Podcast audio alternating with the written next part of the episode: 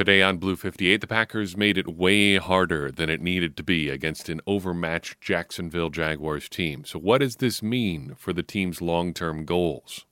Blue 58! Hello and welcome to another episode of Blue 58, the one and only podcast of thepowersweep.com. I'm your host, Jon Meerdink, happy to be with you here for another episode. And let's get the obvious out of the way right away. It is good that the Packers won. Yes, that is true. But even though I'm not sure if moral victories and losses are really a thing, this felt a lot like a moral loss. And again, the Packers did come out on top 24 to 20. They are 7 and 2. But one simple question, who really got what they wanted in this game? Yes, the Packers did get a win, sure. But the Jaguars, or Jaguars fans at least, wanted a loss. Jaguars fans, even if that's not what the team itself may have wanted, got a competitive, feisty team that gave a good effort against one of the supposed contenders in the NFC. At that contender's home stadium, in what was supposed to be that contender's favored weather. I don't know what else you'd want if you're hoping your team puts up a good fight but ultimately comes out short, comes up short. The Jaguars are looking to the future here. They don't care what happens in the present. Even if you are a player on that team and you want to go out there and give your best effort and so on and so forth, ultimately, the team, the organization itself is building for the future at this point. So if they win or lose, they don't care so much as as giving that effort. And the, the Jaguars got every bit of effort they could have hoped for. But the Packers here we are now for the second time in two home games, come out with more questions than answers. So I thought the best way to boil this down to what it really means is to talk about the playoffs. The Packers are hoping to make the playoffs, right? That's the goal. They're hoping to make a deep run in the playoffs. So, what did a game like this say about their playoff outlook? I think there are four things that playoff teams need to do. Let's see how the Packers did in those four things. First, I think playoff teams execute in all conditions, and this is a big fat no for the Packers because two games at home now in a row, one loss and one near loss. The offense has played underwhelming. I think we can say that at the very least. And the main excuse was, well, I don't know, it's kind of windy out. And it was. The weather was not great in Lambeau today.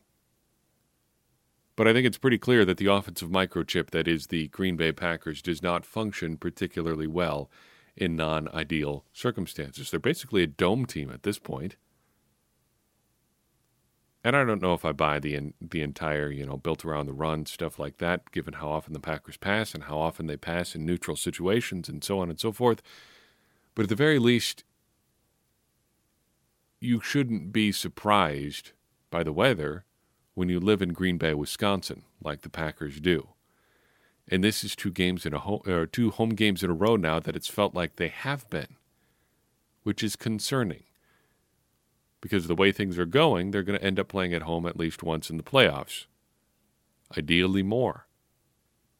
And if the Packers can't execute when it's cold and windy out, why would you want to play at home in the playoffs? Second, I think playoff teams take away what their opponent does well. We've talked about this almost ad nauseum at this point. But Mike Pettine's defenses seem un- incapable of taking away the one thing that their opponents do well. James Robinson, the Jaguars running back, is their one real good player on offense right now, especially on Sunday. DJ Chark is up there, sure, sure. Laviska Shenault, sure, but he didn't play. The guy making their offense go has been James Robinson. And Robinson had 109 yards on 23 carries and probably would have had closer to 150 if not for two holding penalties wiping out touchdown runs. Surprised by the obvious yet again. Third, I think playoff teams get good performances from their best players. I don't think that was really the case today. Davante Adams, 66 yards on 12 targets, did have that nice touchdown that's, that's can't be denied. But he had two bad drops at least, both of which would have cost the, or cost the Packers first downs. He also had the bad fumble, all this a week after calling himself the best wide receiver in the league. Sort that one out for yourself. Aaron Jones, meanwhile, had 95 yards and 18 touch touches.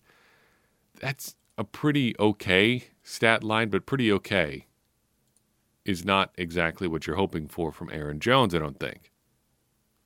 He needs to be better than pretty okay. He needs to be better than three and a half yards per carry. And some of that is a usage thing, how the Packers were using him. But that, again, is a big question. Why were the Packers using him that way? And so let's throw Matt LaFleur in there. The way that he has game planned so far this season has generally been pretty good. There's a few games where it really hasn't. And it feels like this was one of those games where he really didn't seem to have a clear plan. The plan was Jamaal Williams and Aaron Jones up the middle against uh, what seemed to be a pretty stout Jaguars run defense. And I know if you looked at the stats coming into the game, a lot of the raw numbers tell you that Jacksonville should be pretty permissive in the run game. But it wasn't working. So why'd the Packers keep doing it?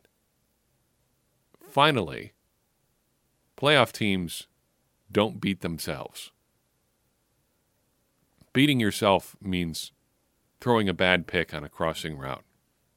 Beating yourself means giving up a punt return touchdown because you didn't account for how the wind would affect your kick once it got up in the air. That could have been the difference in the game. Even if the, the Packers defense did do a pretty good job of limiting the Jaguars overall, if you take that punt return out of there, it's 13 points. That's not too bad. You can live with that. In fact, you're very near a cover there for the spread in this game. 13 and a half coming in. But they didn't. They did allow that punt return touchdown. And it was close. The Jaguars were driving with a chance to win late in the game. And it was really only entirely because of what the Packers did. They were the ones that kept running the ball when it wasn't going anywhere. They were the ones that kept running weird kind of comeback routes eight yards off the ball instead of the the crossers and the intermediate dig routes that have worked so well. They were the ones that fumbled the ball. Not the Jaguars, it was the Packers. And if the Jaguars were a better team, they would have beaten the Packers today. So, what does this mean? I think the Packers have some soul searching to do. In the playoffs, they're not going to be able to hope for other teams to kind of take themselves apart like the Jaguars ultimately did. And that last drive was an example of what a rookie quarterback looks like in a tight spot. I joked with someone I was texting during the game that Jake Luton didn't even have the courtesy on that last play to make a desperation heave so that some random guy could get an interception on the Packers and we can look back two years from now and say, oh, yeah, Henry Black, I remember him. But the truth is, he didn't give his chance to a team a chance to win really at all. Because what does he do on that last play? He throws a little out route to James Robinson, who has really nothing to do but tiptoe his way out of bounds well short of the first down. Got to get the ball up in the air there. And the Packers aren't going to be, be able to count on teams doing that to themselves in the playoffs. Imagine a situation where the Packers are at home again in the divisional round and the Seattle Seahawks are in Lambeau Field. And let's just, for the sake of argument, say that the score was the exact same situation there 24 to 20. Do you think Russell Wilson ends the game by throwing a little out route to his running back? I don't think so. The Packers aren't going to be able to count on that kind of a performance. They can also count on other teams knowing that things don't matter like the Jaguars did. Jaguars came in knowing they had nothing to lose. Even a win is a kind of moral victory.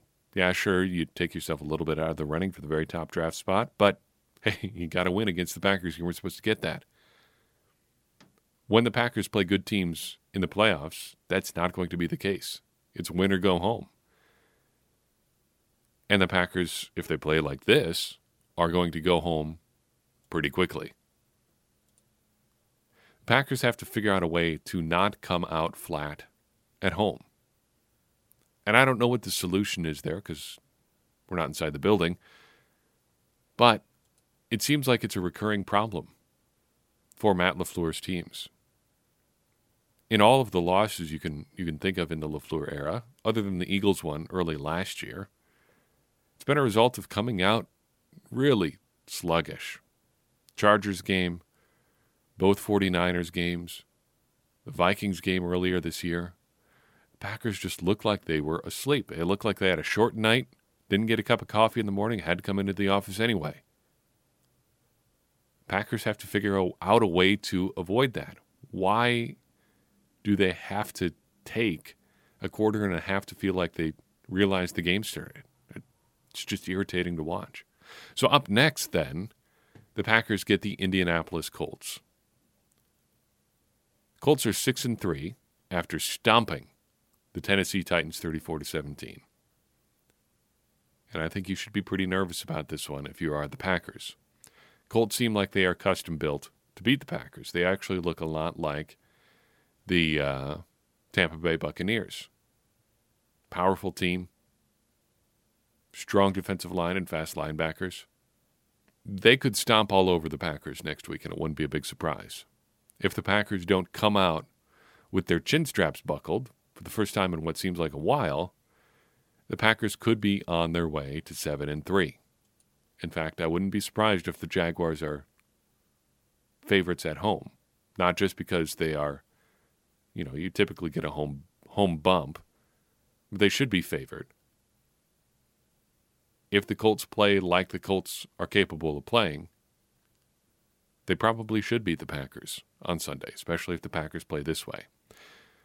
Rather than a laundry list of little stuff, I wanted to talk about one big thing to close this podcast out. And we got some interesting news during the game itself concerning one of the Packers' best players. David Bakhtiari, according to Pro Football Talk, and now confirmed by others, has signed a contract extension worth somewhere north of $100 million. And I just say it that way because it's not really clear what the final numbers are. In fact, I think the first number was 105.5 million. Now, reading some other stuff later on, it's saying like more like $93 million in new money because they're counting in the value of his current current um, contract in there. It doesn't ultimately matter because the final numbers are really going to tell the story on this. Of the Packers' contracts expiring, in a quick rundown, David Bakhtiari, Corey Linsley, Aaron Jones, Kevin King, and others – this one was the most concerning. Because while Aaron Jones might be the most exciting, Corey Linsley the most steady, Kevin King the tallest, though he's not, David Bakhtiari is taller. I just had to think of something off the top of my head to describe Kevin King. Bakhtiari seems like the most difficult to replace. However, it does seem like a lot of money for a guy who just turned 29 and has a non zero number of back injuries over the past two seasons. There's also the point that the Packers did replace him this year when they had to. Billy Turner did pretty okay in relief of David Bakhtiari. Rick Wagner held things down on the right side in the meantime. Elgton Jenkins can also play left tackle. if Bakhtiari plays out this entire extension, he's going to be 34 by the time it plays out. And given the technician that he is, I don't doubt that he could play that long. Chad Clifton made it to a Pro Bowl at age 34. But it also seems like you are buying high at the highest possible time.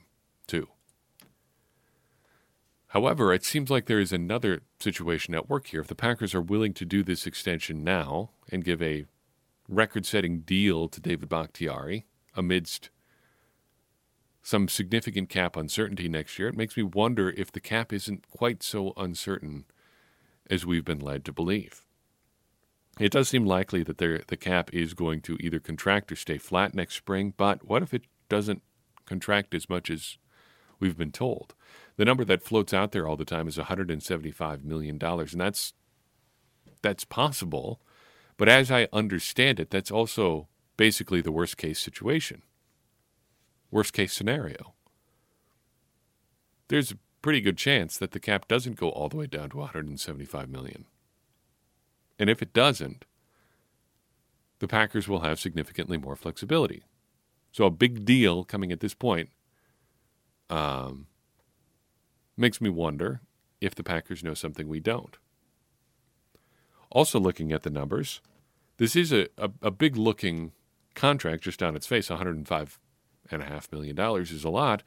But as you start breaking it down year by year, it becomes fairly palatable. His cap number isn't going wild and crazy. And again, we do have to see the final numbers, but it seems like the Packers will be in pretty good shape here. And the final thing to remember is that these contract extensions often are reported as four year extensions or five year extensions or whatever, but in reality, they might be more like two year extensions. So I think what is really going to happen here is David Bakhtiari will finish out this season. The Packers will have him under contract for ages 30 and 31, and then the Packers will probably make a decision at that point.